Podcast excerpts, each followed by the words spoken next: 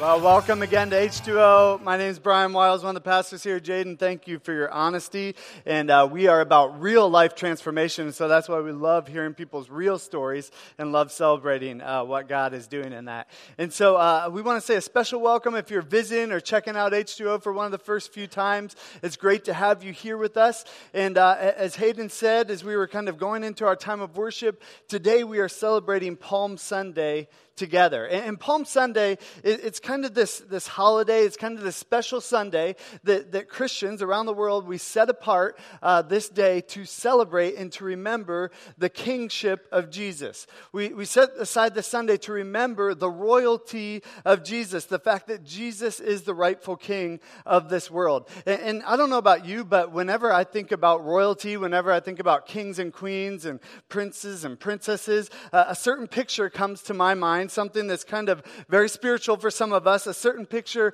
of Disney World comes to my mind, okay? Uh, Disney World is something that we associate with royalty pretty often, and it's something that a lot of us are really excited about. In fact, is there any like big Disney fans here that you like you can't miss the movies. Okay. Thank you for being honest enough to admit it. I have to be honest, I used to judge people like you hardcore. Okay? I really did. Um, you know, to me, I'm like, how can an adult, how can a grown person be that into like Disney, you know? It's fairy tales. Isn't it kind of silly? So I, I, used to be pretty judgmental in that, in that frame of mind. Well, uh, I ended up marrying into a family who uh, my wife's stepdad, my father in law, he is one of those people, okay? He loves Disney, all right? And so I was like, this is a little bit weird. I mean, he's this guy I really respect, really look up to, but he loves Disney. And so I'm kind of judging him, right? And, uh, and we get married, and, and one of the first things that I learned after after we got married was that we needed to have kids because I wanted to have grandkids. A lot of people hear that, right? Um, but the reason why we needed to have kids so they could have grandkids was so that we could go to Disney, okay? And uh, so from the very beginning, it was like, once you guys have kids and your grandkids, the grandkids hit five years old, we're going to go to Disney. You know, we just can't wait. So I'm like, okay, that's, you know, just put it on the agenda, put it on the calendar. And, uh, and so we had our first child, we had Allison. And again, you know, a couple weeks after she was born, okay, can't wait to take her to Disney in five five years, you know? And, uh, and, and, so we, we kind of started going on with life. We had our second son, Sam, and uh, he was about one, and Allison was about three. And my father in law was like, I cannot wait until I turn five, all right? We're going to Disney this summer. And I'm like, okay, that's fine. So we didn't even make it till five years old. And uh, to me, again, I'm like, this seems like, I mean, it's kind of cool, but isn't it like a, a lot of money? Isn't it kind of a waste of time to go all the way down to Florida and experience Disney? I was being really judgmental about this experience. And so, you know, I was a, just, you know, somebody who was going to go along with the show. And so we got this all expense paid trip to Disney. And uh, I walked in not expecting much. But man, I'll have to say, I, I, I, used to be judgmental towards those type of people. Okay, because when I went to Disney, I was like, this place is truly amazing. I see why they say it's the happiest place on planet Earth or whatever that catchphrase is. Because like when we went there, they just treat you like royalty, you know? And, and as you're walking around, especially if you have little kids, but you don't need little kids to enjoy the experience because it's like so crazy. We, we went and we stayed in this, uh, this, this one particular hotel, and they had like sand in the bottom bottom of the swimming pool and they made it feel like an ocean. And it was just like, it blew my mind how cool this place was. And as you were walking around, you were just kind of like in awe of how cool it was. And there was something amazing about Disney. So I stand up here to tell you, uh, whatever you think about that place, that was more of a confession to let you know that uh, as we think about going into thinking about Jesus as king, there's something about all of us that's fascinated with royalty isn't it? I mean, that's why Disney can build this billion dollar uh, industry and company because there's something inside of humanity that's kind of drawn to that picture of royalty. That's why adults can get so excited about it. I mean, from the time we were kids, there's usually this, this some type of fascination with princes and princesses. I mean, oftentimes little boys, you know, when we're kids, we love to play King of the Mountain, right? Oftentimes, some of us who, who are women in this room, we may not like to admit it, but we like to be treated treated like princesses. Maybe you'll come out and say that. And, and, and the tabloids, right? They sell all these different, you know, magazines and things. And, and the number one person that's on the front of the magazine every time is Prince William and, and Princess Kate. And, and we're fascinated with this idea of royalty. And, even if you're like, ah, that's not really me, I'm not really into that type of royalty, you know, many of the movies that we watch, many of the games that we play, many of the stories that we tell our kids, it revolves around a hero. It revolves around a king. It re- revolves around a king who's coming to save his people. You see, there's, there's something inside of us that's drawn to that. There's something deep within us that knows that we were made for royalty and we were actually made to worship one true king. As humans, that's why we're fascinated with that. Now, the problem is sometimes we kind of misplace that fascination with royalty, and sometimes, you know, it often leads us down paths that, that may not actually take us towards God. But deep down, we're all made to worship one true king, and that true king that we're made to worship, as we're here to celebrate today on Palm Sunday, we're here to, to point us to the true king who is Jesus Christ himself. See, Jesus is the King of Kings that we're all longing for. Jesus is the Lord of Lords. And the Bible tells us that someday, actually, every knee will bow and recognize who, who Jesus truly is. And as we're celebrating Palm Sunday today, we're starting Holy Week. Maybe you've heard that phrase before. Maybe you haven't. If you've grown up around a church of any type, you might have heard that the week leading up to Easter is Holy Week. And, and Holy Week kind of culminates in Easter Sunday, which we're going to celebrate seven days from now. But it's kind of cool to think, as we are here sitting right now, that over the next seven days, there will be billions, with the B, billions of people around the world who say, Yes, I want to worship Jesus as the one true King of my life and of this world. And so it's a big week for Christianity. It's a big week for our church in general. We have our, our two services today here and over on campus. On Friday, it's Good Friday, and we're going to be doing a joint service with two other churches that we have a great partnership and friends, friendship with, uh, Bowling Green Covenant and, and Brookside. We're going to be meeting in the Union Ballroom at 6.30, and we're looking forward to remembering Good Friday together. And then a week from today, we're going to have our Easter Sunday service. And we are really excited about that because uh, for us as a church, especially on the city side of things, this will be the first time where we're able to celebrate Easter kind of downtown in this building. And we want to encourage you as we are heading into this Holy Week to be thinking about where God might be working and who you might be able to invite to worship Jesus as the King of Kings. You see, the, the big idea that we're going to discover together and we're going to unpack together today as we look at the Palm Sunday narrative is what we've already talked about. The big idea for today is this that Jesus is the only rightful King of this world, and he alone deserves our worship. Okay, you can pull out your handouts. We have uh, H2O notes in our app if you want to pull it out on your smartphone. But the big idea that we're going to be talking about is that Jesus is the only rightful king of this world, and he alone deserves our worship. See, think about this. Before Jesus was even born, there were prophets many thousands of years ago that were prophesying that there would be this one king that comes. The prophet Isaiah uh, is prophesying about Jesus, and, and he calls him the Prince of Peace. And if you remember back to Christmas, if you remember the Christmas story, when Jesus was born as a little baby, there were these wise men that came, these magi that came, and they gave Jesus three gifts. One of the gifts that they gave Jesus was gold. And that gold that they gave Jesus signified that he was royalty that he was king. And in the book of Revelation, which tells us about the final days, not the days that we're sitting in now, but the days that will come in the future, Jesus is called the King of Kings and the Lord of Lords. You see, throughout the Bible, Uh, uh, thousands of years ago, Jesus was prophesied to be the king. As he came to this earth and lived on the earth, people called him the king. Wise men brought him gold to signify his royalty. And in the end times, we will recognize Jesus as king. So, in the past, in the present, and in the future, Jesus is constantly proclaimed as the rightful king of this world. And Palm Sunday is a recognition of that. And so I want to give you just a little bit of context before we walk into uh, the passage that we're going to look at in Palm Sunday. Because if you remember, Palm Sunday is about when Jesus enters into the city of Jerusalem. It's about a week before he ends up being murdered and tortured on the cross. But this amazing thing happens on Palm Sunday that we're going to talk about today. But we need to have some context to know what was going on in that very moment that happened. Uh, because anytime you read the Bible, you have to know what was going on before it and what was going on after it to get the full picture of what God God's trying to communicate to us. And so before we jump into the Palm Sunday narrative, we have to know that right before Palm Sunday happened, Jesus was building his ministry.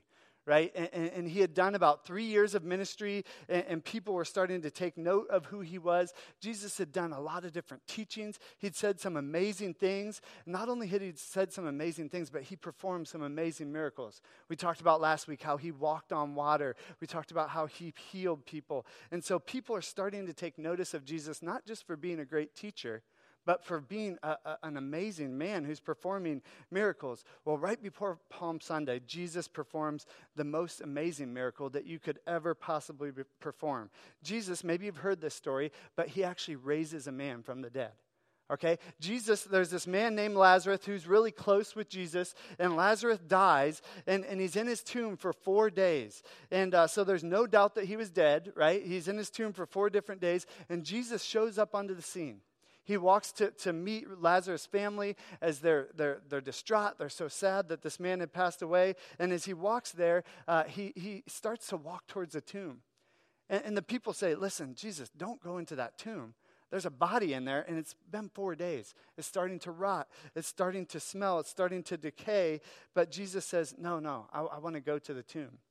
And so Jesus walks to the tomb of this man, Lazarus, and he says these words. He says, Lazarus, come out. And to like the amazement of the crowd, to the amazement of the people that were there, Lazarus walks out of the grave. So, right before Palm Sunday, Jesus actually did this amazing miracle where he raised a man from the dead. So, can you picture what was starting to happen, right? I mean, if you saw somebody raise somebody from the dead, somebody you knew for sure, beyond a shadow of a doubt, was dead, and now they're alive because there was this prophet, this man who you didn't know all that much about, but he raised him from the dead, you would probably do what? You would be drawn to that guy, right? You would start to take notice of him. You would start to say, I want to figure out what this guy's all about. And so, around Jesus, during this Palm Sunday narrative that we're about to look at, there was this buzz, right? There was this attraction. There was this interest in what he was doing and who Jesus was, and people wanted to be around him as he's walking into Jerusalem on Palm Sunday. So that's a context that we're kind of jumping into this passage with. And we're going to look at Palm Sunday is actually recorded in all four of the Gospels, but we're going to look at the, the John passage here to start off. So in John chapter 12, if you have your Bibles, you can open them and you can read along with us. John chapter 12, verse 12. It says this It says, The next day, the great crowd that had come for the festival heard that Jesus was on his way to Jerusalem. People are starting to hear that there's this Jesus guy. And it says that they took palm branches and they went out to meet him, shouting, Hosanna! Blessed is he who comes in the name of the Lord. Blessed is the King of Israel. And we're going to stop right there. We're going to stop three different times throughout this narrative, and we're going to see what we can take out of it. And, and the first point is this that Jesus is the one true King. Jesus is the one true king, okay? This is where we get the idea of Palm Sunday, from this passage right here.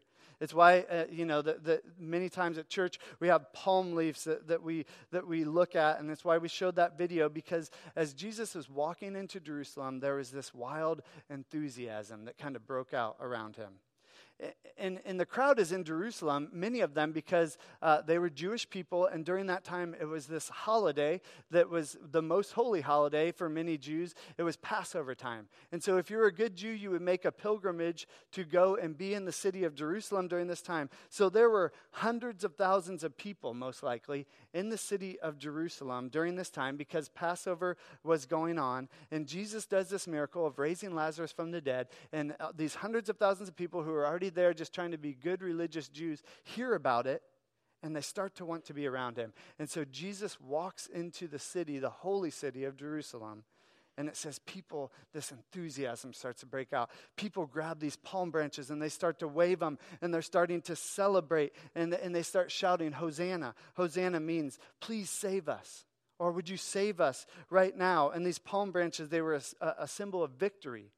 Because in the Old Testament, when, when the Jewish people would come back from a, a, war, a victorious war, they would wave palm branches to celebrate. And so there's this scene that is so exciting. And people are starting to get in their mind who Jesus is for the first time. In his 33 years of life, everybody is starting to recognize Jesus for who he truly is, the rightful king not too long ago, uh, my wife and I, we were at this big conference, and uh, we were we were kind of apart from each other for a couple different days. I had to go and get to the conference a few days early, and uh, so we hadn't seen each other for a few days. And it was at the end of uh, this this session the, on the first night. My wife had shown up. I knew she was there, but I hadn't seen her for a while. So there was a bunch of people in this this room, and uh, and, and, I was excited to see my wife. And so I, I, saw her from across the room, and so I start making my way through the crowd. I, I start making my way to kind of go over and say hi to her. I hadn't seen her for a couple days. I walk up to her. I finally found her. I put my arm around her and, and, and I reach in to kind of give her a big squeeze and, and a kiss on the cheek. And I realize the arm around this woman is actually not my wife, you know? It's actually somebody else. And so it's actually my wife's, one of my wife's best friends who looks a lot like her from, you know, a different vantage point. But as I'm about to kiss this woman, I realize it's not my wife. You know, luckily, I stopped right before. I was about to kiss her. All right? And it was kind of this awkward moment. Luckily, I actually knew her pretty well, so we were able to laugh about it, you know? Um, and, and, and as I think about that, that story, it reminded me that having an accurate view of who someone is is a pretty important detail, right? Having an accurate view of who someone is is extremely important, right? Because the way that we interact with somebody depends on who they are and what type of relationship we have with them, doesn't it? You know, you interact way differently with your wife than your wife's friend. You know, th- th- those are two completely different spectrums. You know, you interact and respond way differently to your mom than you do your professor. You way, interact way differently with your dad than you do your boss. I mean, the way that you respond to people depends on your relationship with them, and it depends on who they are. And here we see Jesus entering into this holy city, the most holy city of Jerusalem, and people are starting to actually understand who he is for the first time. And it was like this watershed moment. And it was right for the people to bow down. And it was right for the people to worship him because, again, Jesus is the one true king. See, much of Jesus' ministry, people were so kind of confused about who he was, and, and they were asking all these different types of questions, and they kept getting it wrong. But here, maybe at one of the only places in Scripture, we see much of the crowd getting it right. And their response to him was what it should have been. They bowed down and they worshiped him. And you see, even as we sit here today, we're not all that different from that crowd. You see, in that crowd, there were probably all different types of people. Some of the people knew exactly who Jesus was, but as well, some of the people were probably questioning okay, wait a minute, is this guy for real? Wait a minute, you know, is he just a man who is kind of just enjoying this attention? Or, or, or is he just somebody who taught us some good lessons? And I think that as we sit here today, some of us, we're still confused about who Jesus is, aren't we? And I want to say, that's awesome. If you're here and you're kind of searching and you're trying to figure out who Jesus is, that is amazing. And we're so glad that you're here. And we want to point you to the fact that Jesus is the one and only true King. That's why we do what we do. That's why we worship him, because we believe that Jesus is God. See, some of us may say, well, well is he really God or he, was he just like a good teacher who said some cool things, who gave some good advice? Who, who talked about, you know, loving people and being peaceful. But does he really deserve my worship? Does he really deserve my life? We would say, yes, he does. Others of us would say, I'm not even sure if he was that good of a person. I'm not even sure if he actually walked on this earth or actually lived. Maybe he was just like any other human. But we would say, no, he is the King of Kings and the Lord of Lords. That's what we celebrate today. Let's jump back into the text. John chapter 12, verse 14 says, Jesus found a young donkey and he sat on it. As it is written, Do not be afraid, daughter Zion. See, your king is coming, seated on a donkey's colt. At first, his disciples did not understand all this. Only after Jesus was glorified did they realize that these things that had been written about him and that these things that had been done to him. Now, the crowd that was with him when he called Lazarus from the tomb and raised him from the dead continued to spread the word, and many people, because they had heard that he had performed signs, went out to meet him. See, the second thing we can learn from this passage is that Jesus is a humble king. Jesus isn't only king, but Jesus is a humble king. You know, it's interesting as we, we, we know some context about what's going on here. The crowd that was gathering, that was getting bigger and bigger and more and more excited, it was a Jewish crowd, again, because they were there for Passover, and they had a certain set of expectations in their mind as to what the Messiah would look like, as to what this coming king would do when he showed up on this earth. See, they'd heard lots of prophecies about this coming king. And so they had their minds made up that when this king came, when this Jewish king came, he would be like this earthly political leader who would set them free from this Roman oppression they were under. During that time, if you know some of the history uh, that was going on, the Roman Empire was spreading. And so the Jews in their holy city of Jerusalem were under Roman occupation.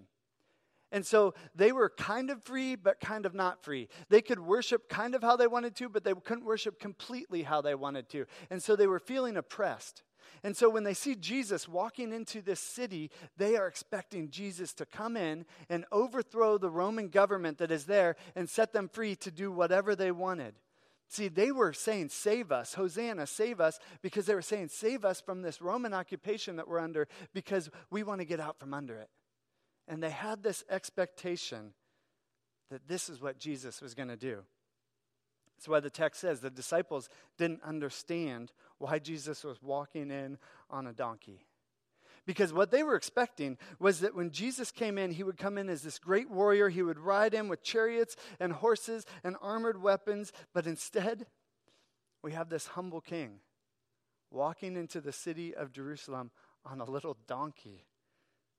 It says a donkey's colt, a young donkey, even. See, Jesus established his kingdom. Jesus established his, his royalty in a very different way than the people expected him to. Have you ever seen like a really important event? Maybe it's a, a big royal wedding, you know, that, that took place, you know. Uh, maybe, maybe it's the Oscars, whatever, you know, some big event that people get excited about. People usually show up in extravagant vehicles, don't they? They usually show up dressed up to the max. They show up trying to get the attention on themselves because they want to show that they are powerful. They want to show that they're in charge. And yet, what Jesus does here, it would be like the equivalent uh, of a king pulling up to his palace in like a rusted out Ford Taurus, you know? I mean, it'd be like these two things don't exactly go together. We have a king, the king of the universe, walking into the holy city of Jerusalem, and he's doing it in a Taurus, a Ford Taurus. I was expecting something way better than that. See, Jesus was humble. Jesus didn't need a big show to tell people who he really was. So here you have the Prince of Peace, the King of Kings, God incarnate, walking into town on a donkey. See, a donkey is a sign of peace. A donkey is a sign of peace. And, and Jesus is walking into this city to let us know that he came to make peace between us and God. That's what Jesus is all about. That's what the gospel is all about. See, our king didn't come to punish, our king didn't come to destroy. Our king came with the weapon of love to extend this offer that he loves us, that he cares for us, that he's humble, and that he wants a relationship with you and with I. But I want you to hear this because this is so important as we understand this on Palm Sunday. Don't mistake Jesus' humility for weakness because those are two very different things. Don't mistake his humility for weakness. See, Jesus is the one true king, and he certainly did have the power, he had the right, he had the ability to walk into that city and destroy the Roman Empire, and he certainly could have, but he desired that none of us would turn from him. And so instead, he humbled himself, and he came to earth in the form of a man, and he came here humbly. And the Bible said he did this so that we would know how deeply he loves and He cares for us, so that we would know that our King is different, that our King is a King of love, that our King is a King who patiently waits for us. And if you're here today and you've been just kind of on the fence, trying to figure out who is this Jesus guy? Do I really want to follow him? Is he really worth it? I would encourage you and say here today that today might be the day for you to recognize Jesus for who he truly is. Stop waiting to recognize who he is and today proclaim that he is the rightful king of this earth because Palm Sunday is this reality that Jesus has ridden into all of our lives. We say this all the time, but we don't believe that anybody is here on accident. And so we believe today is an actual reality of Jesus kind of riding into our life, and He's waiting for us to, to come to Him. And He wants to be our victory, and He wants to bring us back to God, but He's not going to force us to. He didn't come and He didn't ride into our life with force. He rode into our life with humility, and He extends His love and His grace and His peace to us and says, It's here for you to take. That's the type of king that we serve. And that's what we celebrate on Palm Sunday. But then I want to look at this last part uh, uh, of what happens on Palm Sunday. We have to jump over. We read the first part of Palm Sunday in, in John. We have to jump over to Luke to have Luke tell us what happened as Jesus was entering into the city of Jerusalem. Luke chapter 19, verse 41 through 44. Luke is telling us about Palm Sunday as well. And in verse 41, he says this. He says, As he approached Jerusalem, talking about Jesus, as Jesus approached Jerusalem, he's riding in on a donkey. Crowds are waving uh, the, the palm branches. They're crying out to him, Hosanna. As he approached Jerusalem, he saw the city and he wept over it. He said, If you, even you had known on this day what would bring you peace, but now it's hidden from your eyes. The days will come upon you when your enemies will build an embankment against you and encircle you and hem you in on every side. They will dash you to the ground and your children within your walls. They will not leave one stone on another because you did not recognize the time of God's coming to you. See, the third thing we learned from Palm Sunday is that Jesus doesn't want fans, he wants followers. Jesus doesn't want fans, he wants followers. The crowd size was increasing. The atmosphere was electric. People were flooding around Jesus. It should have been the highlight of his ministry career. I can tell you as a pastor, I love when people come, you know? I love when a lot of people come to H2O and show up because it's exciting and it feels great. And so Jesus should have been at the top of his ministry career, right? He should have been so happy. He should have been so excited. This massive crowd crying out to him. And yet we're told that Jesus wept. Isn't that a bizarre picture? Top of his ministry career, and he's weeping. You only weep for two reasons you're either extremely happy or you're broken about something. And we're told Jesus wasn't happy. These aren't tears of joy.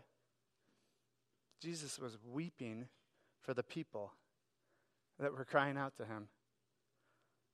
See, he was weeping because even though there were thousands of people there professing with their mouth, Hosanna, save us, most of them didn't mean it. Most of them were just caught up in the excitement. Most of them were just part of the crowd. Most of them were, were excited to be there. They were hoping that maybe Jesus could do something for them, maybe provide something for them, but they weren't actually followers of his. They were just fans. You know, and, and it's interesting. Scholars think that one of the, the key reasons Jesus might have been weeping in this moment is remember what happens like five days from this event? The cross.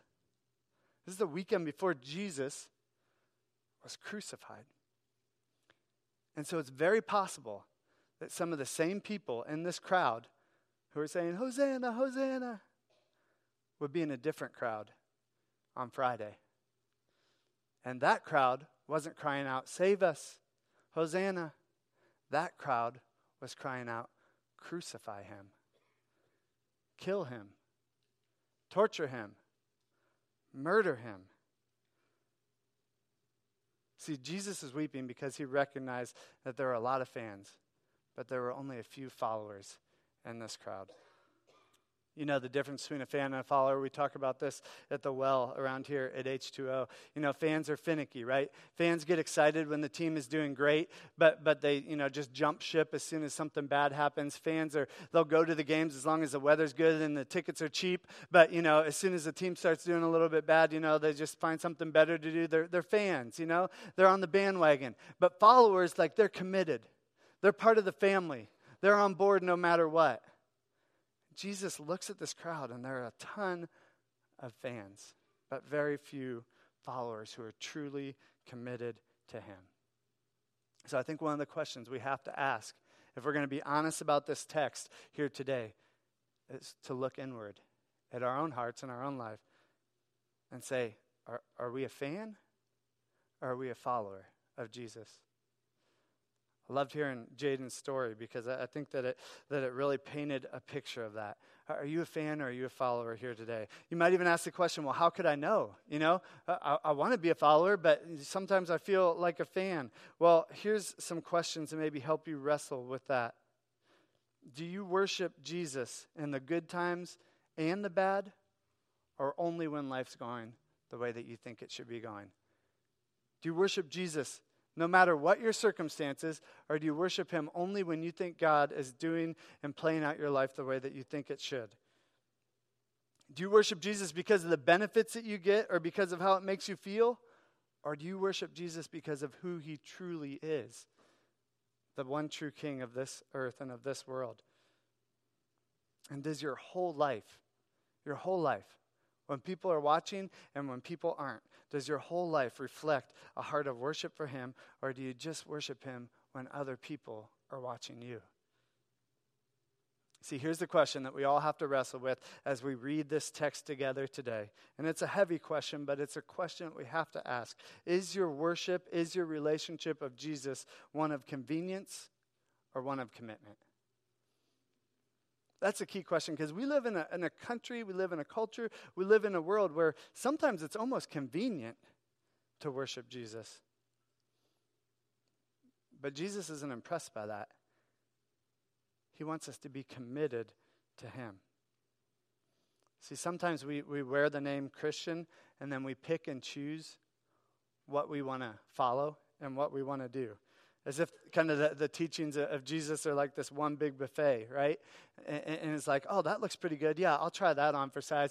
Ah, that seems a little bit harder. I'm not. I'm, I'm gonna, you know, kind of leave that here. Maybe somebody else will run with that one. You know, oh God, you know, I, I really love you, but I can't give you like my whole life to you. God, I really love you, but I, I couldn't give like everything I have to you. My finances, my career, my family. Oh man, well, I want to hold on to those, but but I want to follow you when, when it feels convenient to me. See, Jesus isn't interested in fans, he wants followers. Is Jesus just one of many, or is he your one and only? See, the crowd wanted to make Jesus just one of many. Somebody to kind of jump on the bandwagon with, and then they move on to somebody else the next year or the next year. But Jesus wept at that idea because it falls short of what he requires for us. In Luke chapter 9, verse 23, Jesus says, Whoever wants to be my disciple must deny themselves and take up their cross daily and follow me. That's a heavy calling. But we're committed to honestly looking at the Bible together around here. And so it's the real calling that Jesus asks us to do. See, he never guarantees that it's going to be easy to follow him. In fact, he says there will be trials, but what he does guarantee is that when we follow him, when we worship him, we're worshiping the one true king who actually deserves our worship, who leads to eternal life, who brings that real peace and that real hope that we're all looking for, but sometimes seems so hard to find. Jesus is worth following with our life. And that's what Palm Sunday is all about putting him in his proper place and recognizing him as king. So let's pray together. And then we want to worship God, knowing that He is our King.